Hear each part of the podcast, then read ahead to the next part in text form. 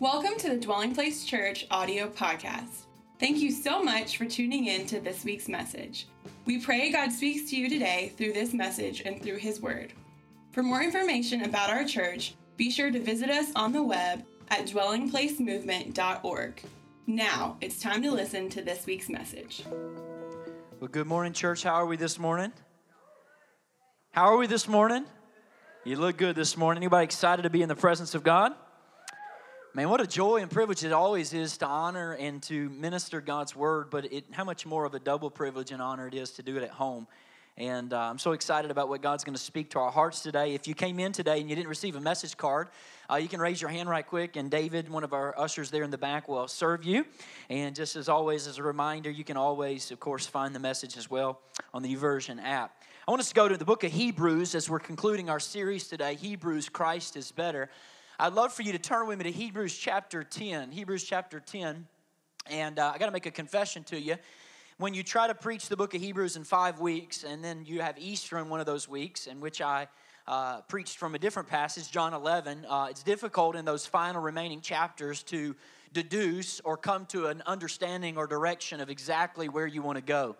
Uh, it's such a theologically rich book. Hebrews is a remarkable, remarkable text. And the more you mine, like a deep diver goes to the bottom of the ocean to mine out jewels. It's, it's the same in, it's, it's the same case or it's true that when we start engaging god's word we toil and we, we work hard to pull out some amazing truths. When you get to the book of hebrews it's not difficult to do that. Uh, it is just jam packed and so i want you to start with me in hebrews chapter 10 is where we're going to begin.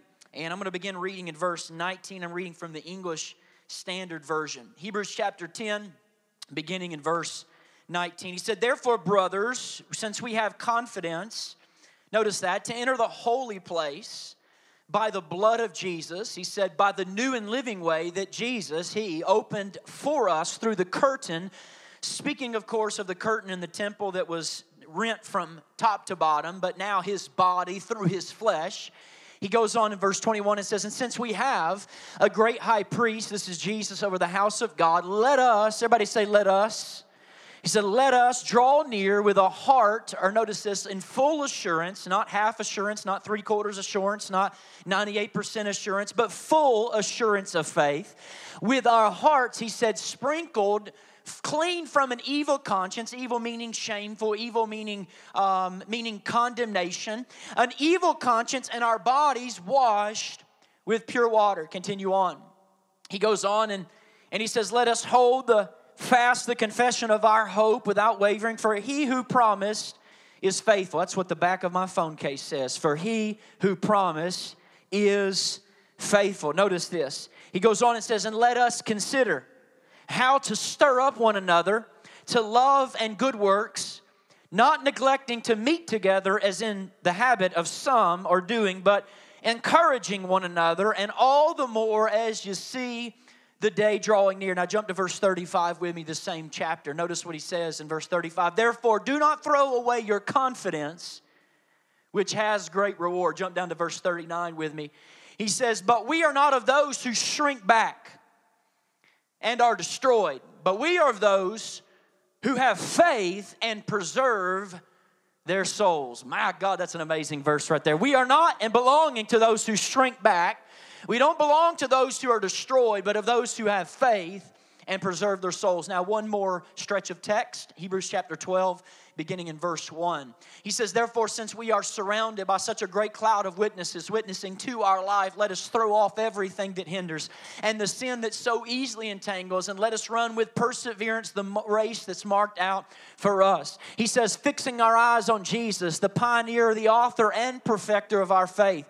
He is the author and the editor of our faith. For the joy set before him, Jesus endured the cross, he scorned its shame, and he sat down at the right hand of God. Notice he says in verse 3 When you consider him who endures such opposition from sinners, you will not grow weary, you will not lose heart. Eugene Peterson says that adrenaline will be thrust into your soul. Amazing, amazing, beautiful passage. I want to speak to you from the subject this morning let us. Everybody say, let us. I want you to turn to your neighbor real quick and say, let us be on the same team. No, seriously, let us be on the same team. Now get her number get reservations at Chili's, and the rest is history. Chili's is the place. Chips and salsa unlimited, right? Pray with me just for a few moments. Holy Spirit, we're really uninterested in the next few moments for you giving us information. What we desire is for you to encounter us and transform us, change us from the inside out, we pray. In Jesus' name. And everybody said, Amen and amen. School. How many of you like school? I was a nerd. Confession, I loved school, okay? I loved school. Once I got to college, life changed a little bit. I know when I was nearing the end of my undergrad, I was ready to be out of school and jump in. I was pastoring at the time, but I was ready to give my all. But school, you know, it's, it's an interesting thing, right? School's an amazing, amazing thing. Most people's favorite part of school was when it was done, you know? Like most people's favorite subject I talked to was, you know, uh, art, physical education, uh, recess, lunch, homeroom, you know what I'm saying? That was their favorite subjects in school. But, you know, I was the kind of guy that I, I, really loved school. And in school, you had something that you either hated or you loved. There was no in between on this assignment for the teacher. The teacher would stand up in front of the class one day and she'd say, All right, class, for your year end project, we're going to have a team project. Now, you remember the team projects? You remember the presentations? You remember you got to put five people together? The group project. Now, for me, being a doer, I hated team projects. Now, if you're talkers and you're half lazy, you loved team projects, right? But every team project had a, a multiplicity of personalities, right? They, they were known for uh, multiple people in each group. In fact, if you've never come across one of these people in a team project, you've just never been in a team project. There was the lazy procrastinator. You remember the lazy procrastinator? The lazy procrastinator was not helpful at all, right? The lazy procrastinator, you didn't even really know if they were really in the group, much less the class, and, and they didn't show up much to any of the group meetings. And then right at the very end, they would come up to you and they'd be like, you know what, uh, is there anything I can do for the group? And you're like, we don't need you by now, right? And the teacher would usually get up as the semester progressed, and the teacher would say something like this with her glass glasses pulled down, she would say, Now, this is a project you could not wait until the night before to do. The lazy procrastinator was like, Challenge accepted. And this is what their night looked like before they went into this is them, okay? All night long all night long before the project was happening. That was the lazy procrastinator. You remember them? You remember the person who was the no show? You know the no show? The absolute no show no show whatsoever right it's like take the zero buddy you're you're no longer a part of our group but they would show up and be like hey you know, it's an hour and a half before class. I was, you know, my dog ate my homework. My mom's been in the hospital, and you know, I've been tracking around all these family issues the last few weeks. And I just want to ask, is there anything I might be able to help the group with? You know, you're like, come on, you know, like where are you been the whole time? These are then the bad idea person. You know the bad idea person? They're like, they are totally on Mercury or a total different planet. Like everybody's in the group and everybody's like, yeah, we're engaged. And they're like, well, maybe we should, you know? And it's like, what in the world is this guy doing? You know, it's like, what did he even, he even talk? I hated group projects. I could not stand team projects. Hated it. I'm a doer. I want to put my hands on the assignment and I want to do it myself and I don't want you touching it.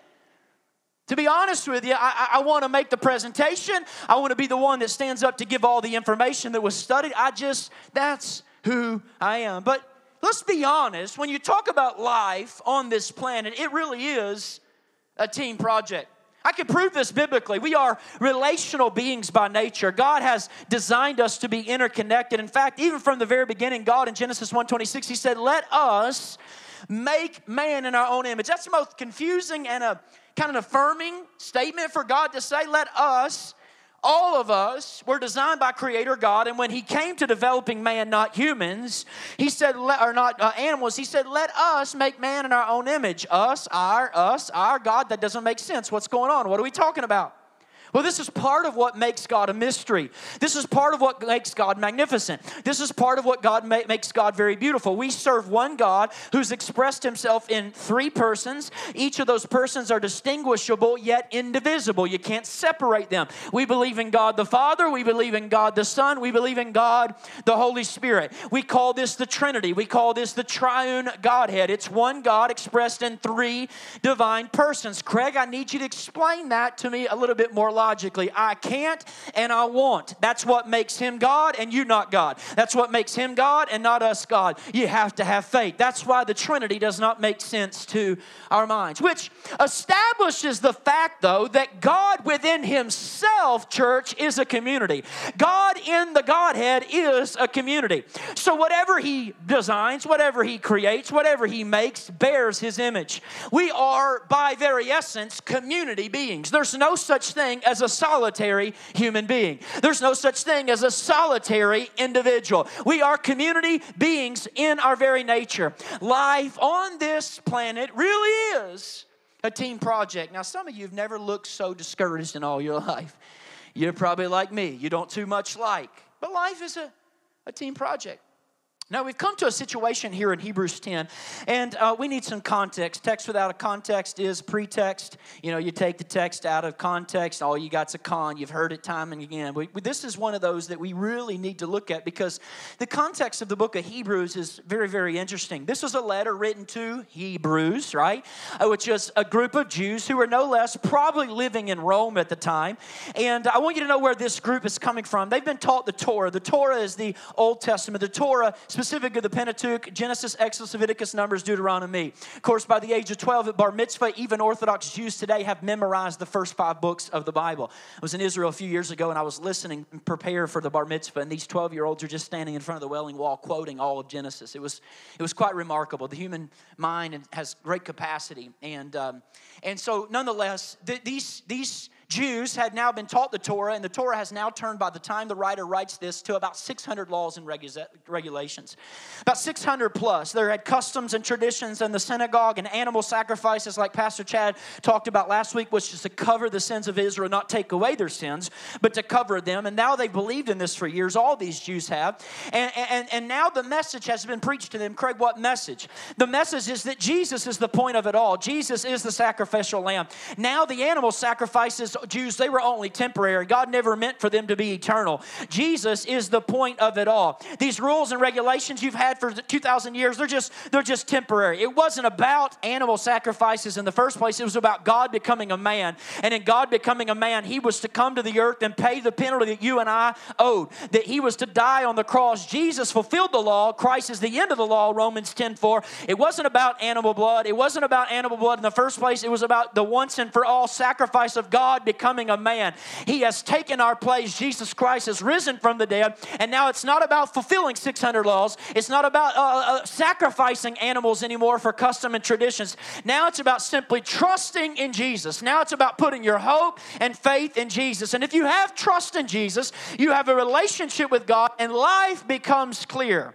It's about loving Him, it's about worshiping Him, it's about trusting Him, it's about laying your life down for Him. Now, the Hebrews heard this message and they said, We're in. That sounds amazing. And they start following Jesus. And everything seems to be going great. And then they realize people don't like us. These people are really mean. Like they're getting themselves flogged. They're, some of them, their homes burned. They're especially the other Jews that they're, they're busy in the synagogue trying to make all their animal sacrifices, keeping 600 laws and traditions. And and they see these other Jews who are simply believing in Jesus, and now they start blogging about them. They unfollow them on Twitter. They write mean comments on their Facebook wall. They reply to every comment on Instagram. Give them no likes. It gets a little bit worse. Now they they make the, the, the, time to start flogging them like blogging and flogging. Like that's a bad combination. They're getting hurt. Some are executed, others are eaten by lions in Rome. Christians being eaten by lions, these Christian Jews, Messianic Jews. So this letter was written by the writer to tell them, hey, we know it's bad, but don't give up. And the writer of Hebrews is saying, don't go back because they were starting to go, you know what, we really love Jesus, but but this is painful, man, and no one likes us, and and I don't want to be eaten by lions anymore, and I want my kids dead, and this is just This is just bad. I, I just let's just go back. Let's just go back to the way it used to be. And others said, well, we can't just totally go back because uh, you know we still love Jesus, and so let's just kind of love Jesus and sacrifice our pets. You know, let's do both. Let's just kind of have Jesus over here and a little bit of His blood, and then we'll go kill our goats over here, and let's just kind of combo them. Can we kind of combo the Old Testament, New Testament? Can we kind of do both of these for a minute? And, and yet Jesus and the writer of Hebrews makes it explicitly clear that either Jesus is enough or he's not. And they're urging them, the writer's urging them, don't give up, don't go back. Don't go back to where you used to be. Don't go back to how you used to think. Don't go back to how you used to live. Don't go back to your old relationships. Jesus is enough. Stay the course. And I've just got news for you this morning. This message is for anybody in this room who are streaming live, somebody who is hearing my voice. That anyone in this room who feels like giving up, whether it's giving up on God, whether it's giving up on what you know about Jesus, whether it's giving up about what you heard in your spirit man one day, whether it's giving up on a relationship that seems to be going nowhere, this is a message for you. If you feel like giving up in an area, this is the message for you. And I believe that God, who by His grace is here and can strengthen you today, that some people in the room who feel like, you know what, I'm going to give up, that today God will give you the power to endure whatever it is you're going through. I'm believing that there are some who came today, and you know what, you're at the end of your line in your marriage and you're thinking, I got to give up. You know what? But God's going to give you the strength to continue on today. Maybe some of you are in this room and you have a prayer and you're saying, you know what? I'm going to give up on praying for that person or this individual because God hadn't answered it. And, and yet today, you're going to have the courage to get back down on your knees again and pray again. I pray that God will give you enough courage to continue in the journey God wants to do in your life. Now, if you want, I just want to say this up front. If you feel like giving up, you are officially normal. Can I just say that a minute? If you feel like giving up, you're normal. Welcome to life on planet Earth. And if you never felt like giving up, you're an avatar. Okay? We're thrilled that you're here. We just didn't know you, li- you lived in America. Please introduce yourself to me out front after this gathering. I need to meet you, Avatar.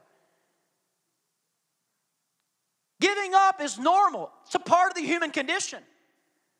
For the rest of us humans, the feeling of giving up is it's normal, folks. It's what it means to be human. This painful planet. Mom said there'd be days like this. There'd be days like this, my mama said. Days that are challenging, days that are difficult, days that are rubbing you. There will be days that are challenging where you want to throw in the proverbial towel and say, I'm going back. There's not even good, valid reasons to go back. Go back to what? It was worse back there than what it is now, but, but I'm done. This emotion's real. I'm calling it quits. Pastor Craig, I'm exhausted, I'm fatigued, I'm stressed, I'm confused, I'm done, I'm going back. Now, the writer makes it abundantly clear that the writer who is convinced, who, by the way, is inspired by God the Holy Spirit, which which we now can establish the fact that God believes that not giving up is a team project. Not giving up in life is a team project. Please hear me. If you don't hear me say anything else, I am persuaded through and through that not giving up is only possible when you live life in community. There is no such thing as the ability to say no to giving up when you are isolated. You only cannot give up by living life in community, by living life connected to other people. If you're trying hard not to give up by yourself, you probably will. But it becomes very clear, and I want to draw out some of these words just for a minute, draw out some of these group words, and let's just see if we can, I don't know, maybe draw some conclusions. Let's, you ready? I'm going to read the passage again. Let's see if you can draw any conclusions based off of our text. Hebrews chapter 10, verse 19. Therefore, brothers, since we have confidence to enter the holy place by the blood of Jesus, by the new and living way that he opened up for us through the curtain, that is through his flesh, and since we have a great high priest over the house of God, let us draw near with a true heart and full assurance of faith, with our hearts sprinkled from an evil conscience and our bodies washed with pure water. Let us hold fast the confession of our hope without wavering, for he promises faithful, and let us consider how to stir up one another to love and good deeds, not neglecting to meet together as in the habit of some, but encourage one another all the more as you see the day drawing near. You get the point, folks? For those who didn't get the point, let me recap it for you real quick. There is an us, a we, a we, an us, an hour, an hour, an hour, an us, an hour, an us, a together, another, another, a together. Are you picking up on the theme? Do you see what life and Christianity is about? It's pretty obvious this thing called journeying with Christ is supposed to be we, it's not supposed to be me. It's supposed to be us, it's not supposed to be I. It's supposed to be together, it's supposed to be another. We are supposed to do this together. The writer does not say you should, although we like that in America because we're an individualistic nation. He didn't say let me, he says let us, let us, let us. You were designed to live in that space called let us. Let us. And here's the good news when me doesn't feel like doing it, we can swallow up my me in victory. When I feel like giving up, we will not give up. And my I is lost in the we, and I remain. I'm telling you right now, folks, I am telling you, as sure as I stand on this stage, I am a trophy of we. I am a trophy of us. I am a trophy of our. I'm a pastor today because there is power in God's community. I am a pastor and a leader in God's church today because there's power in the community of the church. There is power in us, we, and our that can help you, me, and I from giving up. And the writer believes in writing a, a prescription, so to speak for anyone who feels like giving up. And if you're in the room and you feel like giving up in some area, we see it's like there's three pills in this prescription. Here comes the three pills. Here comes your three pills, your three meds prescribed by King Jesus, healer, doctor, Jesus. Each one of these is derived by the phrase let us. Let us. I want to look into these lettuces. That's what I was going to call them that's what I was going to call the message originally. I changed it lettuces. I want to look into these lettuces as long as we understand that each one begins with let us. Listen to me, church. Much of the Bible, there is this assumed understanding of community. That you understand, what did Jesus say I'm building? I will build my what? Church, that God is building his church in the earth. That's not just a Sunday meeting, that's a community of people that are dedicated first to him, then to each other, and then to the city they find themselves in on this planet. That's what Jesus Christ is building. Jesus said, I'll build it, and he meant his global church is made up of individual local churches. That's all together. This is what Jesus is doing on the earth. He designed you for community. Why? Because there's safety in community, there's power in community, there is, there is protection in community. So here's the three pills you need to take if you feel like giving up. What does he say first? Hebrews chapter 10, verse 22. He says, Let us draw near with a true heart and full assurance of faith, with our hearts sprinkled clean from an evil conscience and our bodies washed with pure water. What in the world is that? That's colorful language. Let me pause, give us some context. What's he doing? This is steeped, this verse is steeped in ancient Jewish literature, ancient Jewish teaching, ancient Jewish tradition. For instance, he says the mercy seat. He talks about the tabernacle on display, the spilling of God's, uh, the blood of sacrifices on the mercy seat. God's wrath was appeased, so to speak, momentarily when the Jews did this. A Jewish mindset would totally understand Hebrews 10 22, so please understand the essence of the writer and do not get caught up in the colorful language. You need to understand what he's saying. What is he saying? He's saying, let us us draw near. In other words, here's your first peel let us go to God. Let us go to God. Let us go to God. That's what we're going to do. We're going to go to God. Let us go to God. What are we going to do? I feel discouraged. We're going to go to God. Now, I've noticed, anybody with me, an alarming trend in my own life. An alarming, alarming trend. In prayer, for instance, which is one way to go to God, it's called dialogue, it's communication with God which is a practical way, but I've noticed this alarming trend in my own life that when I should pray most is oftentimes when I, I want to pray the least. Have you noticed this? This is a problem, folks. The times that I want to pray most is the times that that uh, I, I, shouldn't, or I'm in the, the, the, best place. Prayer is always a good thing, don't get me wrong. But oftentimes when things are going great, that's what I want to pray most. But I don't want to pray when I'm running into some problems. This is a major problem in my life. You've probably run into some well meaning Christians before, I know I have, and they're like, hey, you need to pray. You're like, you need to pray. Like, I've prayed more than you in the last week for your last five years combined. I don't want to pray right now. I'm going to go home.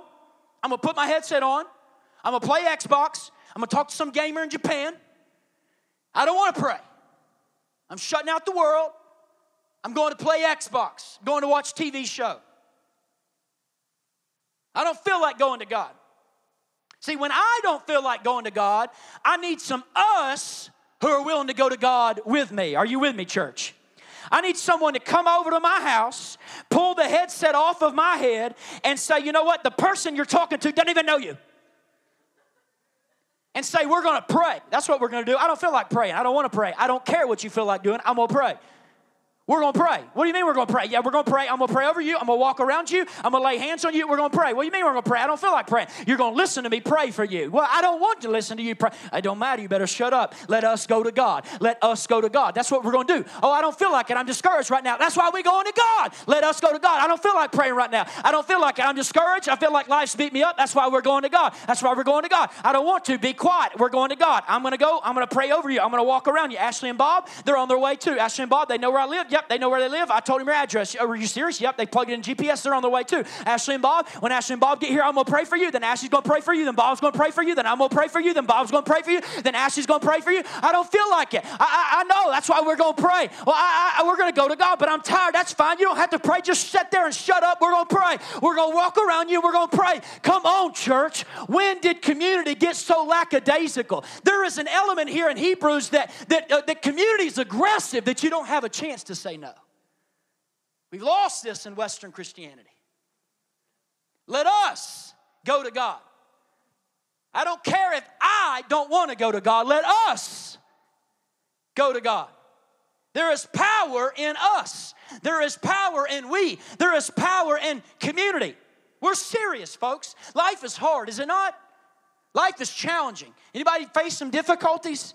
You face some real pains, real challenges. These pains are real, difficulties are real. Life on this planet is very painful, it's very difficult. We need community that says no matter what, if we have to, we will drive to your house. We will set you up on your bed or chair and we will pray for you. We will pray for you. Why? Because us is going to God. I don't care if I don't feel like it, us is going. We are going to God. Now, notice the issue addressed by the writer. The writer says, Why are we going to God? Look, look at the scripture. Why are we going to God? Because we have this full assurance. Everybody say full. Notice that. We have full assurance of faith because we fully trust and believe that our hearts are sprinkled from an evil conscience. Word evil there means guilty, means condemnation, means shame. The writer is saying, here's the core issue, church. You know what I believe the core issue of why people want to quit for? You know why they want to go back? It's not too convoluted, it's not too complex. Don't make it convoluted and complex. It's not. Here's why people want to give up because they feel bad. I don't blame them. Feeling bad sucks. January to about right now, I've been feeling bad in the stomach and the back on a daily basis. It sucks. I, I, sometimes in life you're just like, ah, I feel horrible. Tired of this. It's how you feel, isn't it? And feelings are real. I don't care if it's not based in scripture, it's a real feeling. It's a real emotion. So the writer says, We're going to go to God. Why are we going to go to God? I don't want to. I feel bad. And because I'm bad or I'm, you know, feeling bad, God must be mad, right? Well, no, he goes and establishes the fact that no matter how you feel, our faith is not anchored to what we feel. Our faith is anchored to the fact that Jesus has taken our sin, Jesus has taken our wrongdoing, Jesus has taken our bad. And so theologically, we are persuaded when it comes to God, we are righteous, we are accepted, we are loved, we are forgiven. Translation God is not mad at you. God's not mad at you. This is why we go to God. We go to God because He's not mad. We go to God because He's wanting to help. We go to God because His yoke is easy. If you're like me, I just tell you, my greatest error in life, theologically, scripturally, I have made God in my own mind like me. I got really good at it too. Anybody else gotten really good at this? I've made my father like I am. So, and I'm pretty good. So if I'm bad or feeling bad, then that means God must be mad at me because when people are bad to me, I get mad at them. So if I'm bad, then God must be mad. And, And if my feelings are fickle, then surely God's feelings are definitely fickle. And if I'm inconsistent with my faith at times, then surely God is inconsistent at times. And so what we do is we jump and we take these quantum leaps and we come to these terrible, horrible conclusions. When in fact, God is not like you. And God is not like me. Not anything like us, in fact. God is faithful, God is good, justice has been served, He is bound to His law. Jesus said, It is finished. That means you have been completely justified, completely accepted, completely made right with God, and God's favor uh, uh, still remains on you, God's love remains on you, and God's uh, approval remains on you no matter how you feel. And God this morning is permanently smiling at you. Now, listen to me, church. When you have that perspective, it is almost impossible to go back. It's almost impossible to give up. Let's go to God. Let's go to God. But we need someone to remind you that God still loves you, God is for you. Wow, I need this, y'all. We need this reminder. I need this reminder. God still loves us. God's not mad at us. He's still with us. Let's go to God. Let us go to God. Here's the second pill you got to take when you feel like giving up. He goes on to verse 23. Look what he says Let us hold fast the confession of our hope without wavering. Notice that the confession of our hope, for he who promised is faithful. We are always going to have hope. Everybody say hope. Love always necessitates hope. We as believers always have hope. He said, Let us always be people of hope. That's your second pill. Let us always be people of hope. Let us always ensure that hope is relevant and apparent in every situation, every circumstance, every equation of life. Hope is always available. Hope is always present. Hope is always there. Hope is always available. Now, notice this. He says, Why do we have this hope? Our hope is anchored to what? He talks about the promises, but he said, He who promises faithful. Now, catch this just just for a minute. It identifies the promises, but more than the promises, it identifies the promiser. The promiser. See, church, the promise is only as good as the promiser, right? Like I can promise you a million dollars. Don't get excited. I cannot deliver. Promises mean nothing if they come from a faulty, non integrous promiser.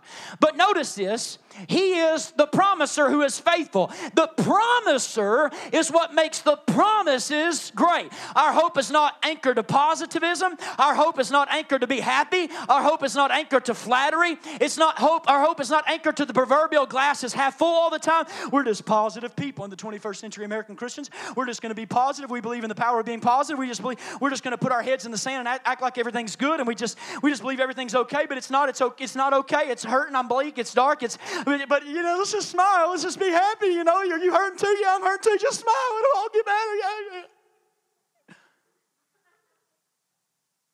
That's weird. No, our hope is anchored to a person. Our hope, hope is not fleeting positivism. Our hope is not a kindness or emotion that comes. This hope we have anchored in God's faithfulness. You know what that means? This hope we have is anchored in who God is. That means no matter what, and I do mean no matter what, there is always hope in our life. This book and this Bible you and I read proves that no matter what, and I mean no matter what, in life we always have hope. In death we always have hope. We always have. So whether you kill me or whether I live, I have hope. I still get hope. My hope is heaven. There is hope on this planet in Jesus Christ, and there's hope in every certain situation, every perspective, and there's hope in the the next place. Now, notice he says, Where does hope come out of? Hold fast the confession of your hope. You know where you can sabotage your hope? With your mouth. You know where you can amplify your hope? With your mouth. You amplify or you sabotage your hope with your mouth. You hold fast the confession of hope. You know what that means? That means you need somebody when your mouth is sabotaging your hope, somebody in the church to walk up to you and say, I'm going to get my mouth involved and you shut up. There is hope. There is hope for you. You, you, you, need to, you need to close your mouth and you need to understand there is hope. This is what he said. Let us hold fast the confession of hope. When my, my mouth is sabotaging my hope, when my mouth is sabotaging my future, my situation, I need somebody else's mouth to get involved in my mouth and begin to say, No, there is hope. Let us hold fast the confession of hope. Some of you say, Craig, you and Pastor Chad, you guys are the pastors and preachers I listen to most. Eh. That's not true. You are the preacher you listen to most. And you're perpetually preaching to you a sermon series every single day of your life. And, and, and, quite honestly, some of your sermon series are bad, y'all. They're horrible. We would not put them on the wall out there. They're pathetic. They're horrendous. People come to church all the time like, Pastor Craig, you know, you, you, I'm wondering why DP is preaching really well and the message is really good, but, but somehow these sermons are not getting through to me. Because my 45 minutes doesn't stand a chance with your 24 7, 365, every moment of every day preaching a sermon series to yourself. I don't stand a chance with the rest of your week. That's why you got to get hope on your mouth no matter the circumstance. He said, We hold fast the confession of our hope. We don't sabotage our future. We don't sabotage our hope with our mouths. We got to build ourselves up, he said. Build one another up. Preach the word of God to one another. Why? Because the word of God is hope. It's going to work out. It's going to work out. I tell people in this church, it's going to work out. God is faithful. God is here. God is true. God does not lie. God does not change his mind no matter what we believe. Come on, church, we trust. Come on, God we'll work this for you good. I don't know how he's going to do it. I have no idea how he's going to do it. He's going to do it because I've never seen the righteous forsaken, forsaken nor his seed begging bread. God's going to do it. I don't know. I know it's difficult. I'll cry with you. I'll pray with you. I'll get down on the altar with you, but it's going to work out. Why? Because there always remains hope. There is no situation that's beyond the hope of Jesus Christ. We hold fast the confession of hope. We are people of hope always. Can't take our hope, kill us. We got hope. Burn our bodies, we got hope. Can't take our hope. Of all people on earth, church, Jesus people have the most hope. We have the most hope. Hope is always available.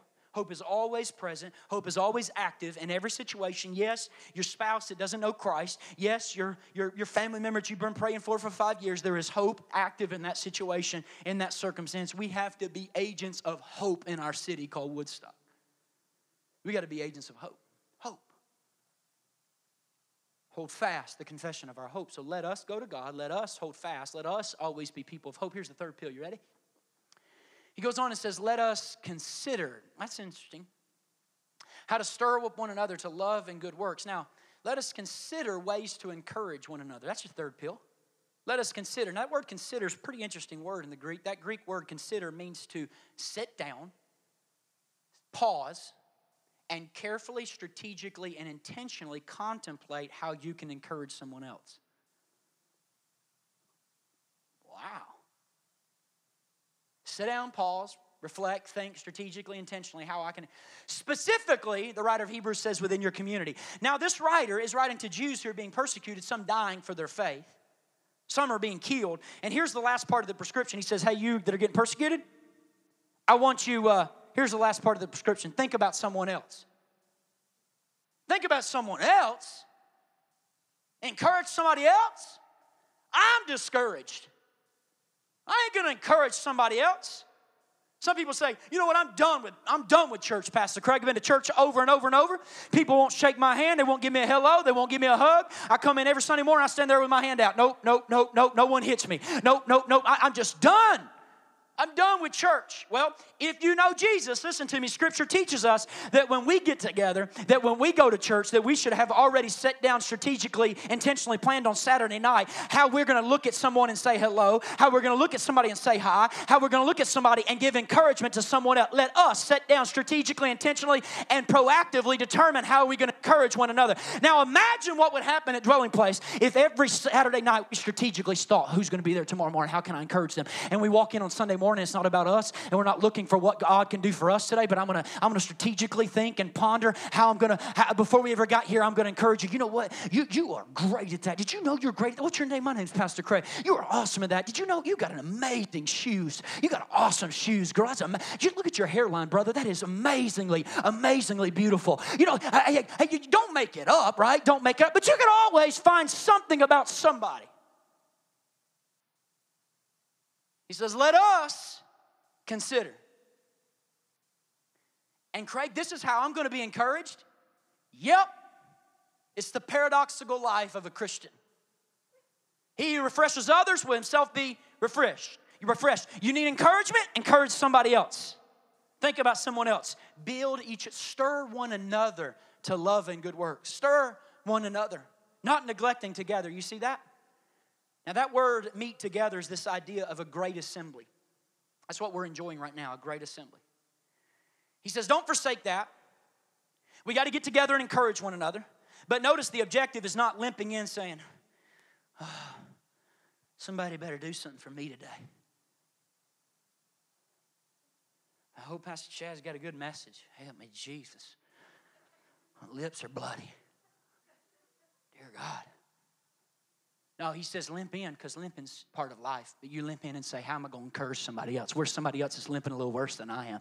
And somebody around here that's limping a little worse, had a little bit tougher week than I did, and I strategically find ways to encourage folks. We start doing community like this, and to give up in the middle of this church, you're going to have to be Houdini in a straitjacket. You are literally going to have to be the best escape artist on the planet. And we've already had people come and go in this community, and they were Houdinis. They did everything they could to try to get out, they did everything they could to work themselves themselves out. And there's nothing that hurts me worse as a pastor with spiritual defection and people that have to be escape artists to get out. When you live community like this, you have to be a magician to get out of community. You have to be a magician, sincerely a magician to give up in life. Why? Because we're going to protect you, we're going to speak God's word over you, we're going to love you, we're going to promote, we're going to encourage, we're going to serve, we're going to love. That when you are in your worst place, literally the darkest hour of your life that you've ever been, we're going to be there for you. We're going to be there for you. You say, Craig, well, why do people give up? Well, people give up. Look at Hebrews chapter 12 in our final passage. Look at verse 2 of, or verse 1 of Hebrews chapter 12. He goes on, says, We're surrounded by this great cloud of witnesses. Notice that. I love this passage. Let us throw off everything that hinders, everything, and the sin that so easily entangles, and let us run with perseverance the race marked out for us. And notice what he says he then goes on and says very clearly, verse 3, notice this, consider him. I love this. Go on to verse 2. He says in verse 2 that fix our eyes on Jesus, the pioneer and perfecter of our faith. You know why people stop? You know why they give up, why they go back? Is because they lose sight of the object of their focus. I'm not making this sermon up. Look, taken directly from this passage. He says, Run with perseverance the race marked out for us, and that that can make us think like run really hard like Abraham. Don't quit. Don't disappoint David. But he shifts the focus in verse 2 and says, Let us fix our eyes on Jesus. Can I say Jesus is the object of our focus?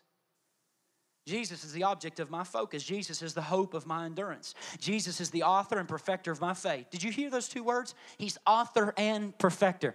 That combination, author and perfecter, is not used anywhere else in the Bible, nor in the literature of this time period. The entire first century has no one being author and perfecter. Why? Because Jesus is in a class all by himself.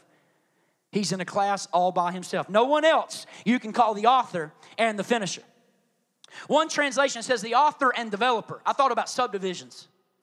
House we still own in Cleveland. One translation says this subdivision or developer. One, when I think about a subdivision, you take a big piece of land and the developer goes in and master plans it. Master plans all the lots. You know what Jesus has been doing? Jesus has been master planning the subdivision of your life and my life. And Jesus, let me just tell you, it's starting a subdivision and then having to close it down or back out because the economy got hard. There are no, for, no foreclosures in the subdivisions that Jesus Christ develops. He's perfect at what he does. Like my, my seven year old told me on Monday night, he said, he said, sometimes, Dad, you're not perfect. Like your sermons, he said, they're not perfect. And mom's not perfect too. And mom told me I don't have to be perfect when I write on my sheet. In handwriting, but Jesus is perfect in all his ways, is what he told me. And everything he does, and I said, keep preaching it, Knox. He is perfect in all his ways. When I bought my first house, I was 21 years old. I was scared to death to buy a foreclosure. I asked a respected man, an executive pastor at our church, and I said, Would you drive by my house that I'm going to buy in Braselton and tell me what you thought? I went to my lender at Wells Fargo. I said, Would you just drive out there since you live in Hoschton? I want you to drive out there and see what you think. Tell me if it's a good house. Tell me if I should buy it. Tell me what the quality is. He called me after he went by and he said, uh, he said, the house looks nice. He said, I got a question for you. He said, who built it? I said, I don't, I don't know who built it. The lady showing it to me is from Keller Williams. Her name's Pat Schubert. He said, I, I don't need to know who's selling it to you. I don't care who's selling it. I need to know who built it. He said, that's what you need to find out. Go find out who built it and then get back with me. He said, I can't tell you if it's a good investment for you until I know who built it. The scripture says, endure hardship because Jesus is the builder of your life. And when you have the confidence in the quality of his work, then all of a sudden, no matter what shakes in your world, no matter what difficulties you face, when you know the builder that he from the foundation of the world was spinning the galaxies in order, surely he's able to build your life and my life according to the specification of the master architect. Surely he knows where to lead you and where to guide you and where to push you. He can build your life according to his specification and he will not fail and he will not falter and he finishes what he starts because he's a good and faithful God. He is a builder. Who's the builder of my life? Who's the builder of your life? His name is Jesus. And if He built it, you can put the confidence in it because you got a warranty. The builder told you if anything goes wrong in this house, He ain't going to throw you to the wayside. He started it and He stands by it, and His kingdom cannot be shaken. I feel like that with somebody in this room this morning. You say, you know what? I feel like my house is shaking. I feel like I got termite in my walls, so to speak. But when you know the builder, He will come over, knock out the walls, He will rebuild the walls, He'll put new studs in and and build the thing from the ground up. Why? When you call out upon the builder, the builder is always faithful. When everything shakes in your life, you need to know the builder. And the reason some of us are so afraid of our life falling apart is because we've lost sight of who the builder is. The builder. We've lost sight of the object of our focus. The object of our focus, he's the Alpha and Omega church. He's the first and the last letter of the Greek alphabet. But I want to tell you, not only is he my A and my Z, he's my LMNOP, QRS, he's my BCD, he's my ABC, he's all of the in between. He is everything. He is my everything. He is more than enough. Just don't stop. Keep your eyes fixed on him. I love the ending of this passage. Go back to Hebrews 10. I love this part. Casey, would you come? I love this part. Look at verse 39. he says, But we're not quitters who lose out.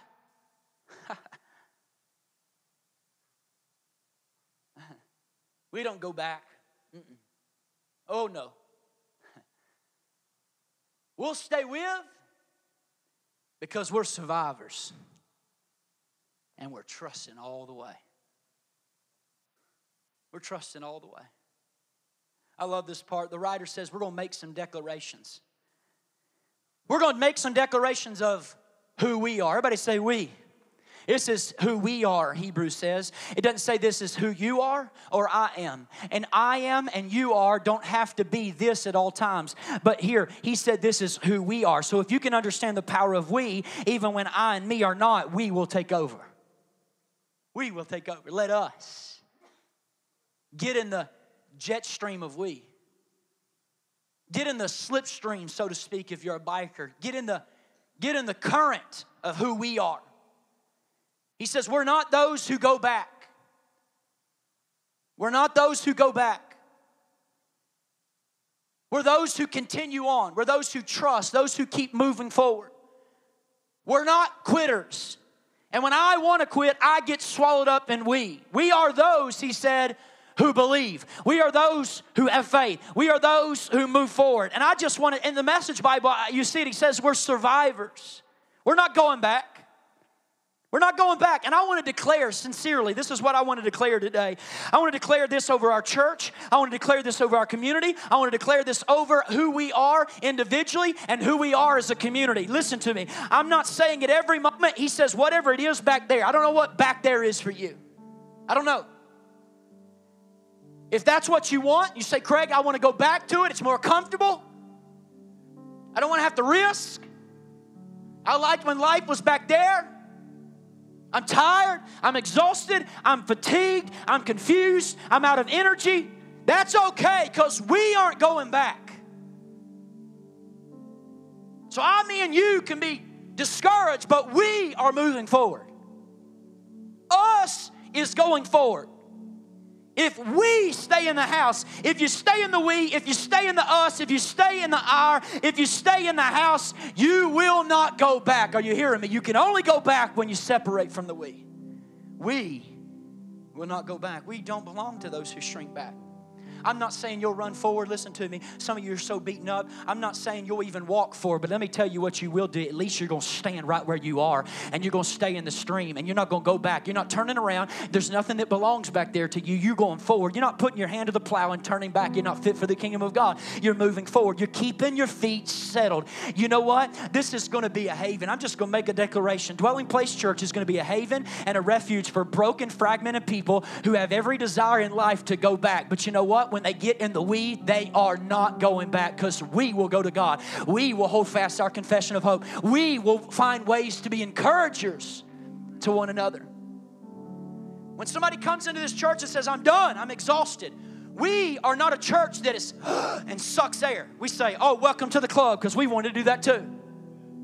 I wanted to give up too. I wanted to turn back too, but yeah, I've been there before and I needed somebody else to be the we, but now I'm the we and you're the I and you're the me and you're the you. And so now I'm going to tell you we ain't going back. We are moving forward. Let us go to God. Let us hold fast our confession of faith and let us find ways to encourage one another.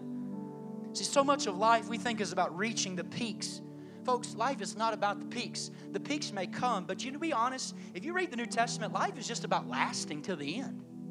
You understand this? It's just about surviving. I'm not kidding you. Go read it. Trusting all the way. We're not those who shrink back, we, we trust. We're spirit filled people. Some of you so discouraged, fighting depression. I was ministering and counseling this week, and talking about the benefit of being filled with the Spirit because when I was filled with the Spirit at 18 years of age, I've never, I've never gone a day since that day not praying in the Spirit, praying in my own prayer language. I never, my life, feel like I'd make it to where I am now in my Christian journey without the blessing of being baptized in the Spirit. And there's times even when, when you pray in the Spirit that, that as you pray in the Holy Spirit, the Holy Spirit then begins to, He said, pray with your mind and pray with the understanding and pray without the understanding. Pray in the Spirit, pray, sing in the Spirit, sing in with your mind, you're singing with understanding. He says in 1 Corinthians 14 4. And here's what's so amazing is that when I pray in the Spirit, what happens is, as I pray in the Spirit, it seeps down into my psyche. And I've seen people get set free from depression. I've seen people get set free from anxiety because that stuff seeps down. When the Spirit of God intercedes for you with groanings that words can't express, you have to know that we belong to a people who will not give up. Life is not about going backwards, it's about God building His church for this reason listen to me, don't under, underestimate the significance of a handshake. Don't underestimate the significance of hugging somebody on a Sunday morning. We have a lady who was a part of our church for six months. Her name is Cynthia. I remember the first Sunday she came, she came with her sister named Angel Rhodes. Cynthia lives in Cincinnati, Ohio. I just talked to her a few weeks ago.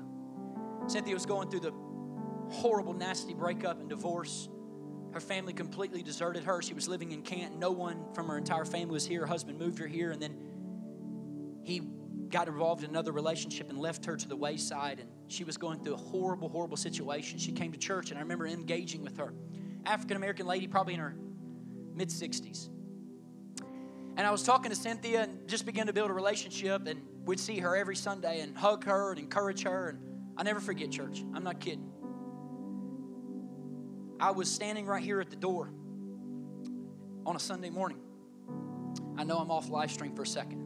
That's okay. I was standing right here at the door. And you know how far it is from the, the front door right here. And I opened the door at the beginning of a service, a gathering. And when I did, Cynthia walked in. And I crossed the room from this part. I said, Hey, Cynthia, it's good to see you this morning. And she was, I mean, it's like she was shocked. And she came up to me. And I hugged her. She said, Craig, I was absolutely flabbergasted and floored when you called me by my name this morning. She said, For the last five years of my life, I've only been treated like a piece of paper and not a person. Don't you ever underestimate the strategic, intentional planning of ways to encourage one another, to spur one another to love and good deeds. That word encourage, what's the root word? Courage. I used to think encouragement was like this frilly edification. Hmm. To encourage means you leave this service today, this gathering today, with more courage to do what God's called you than you did before you came in.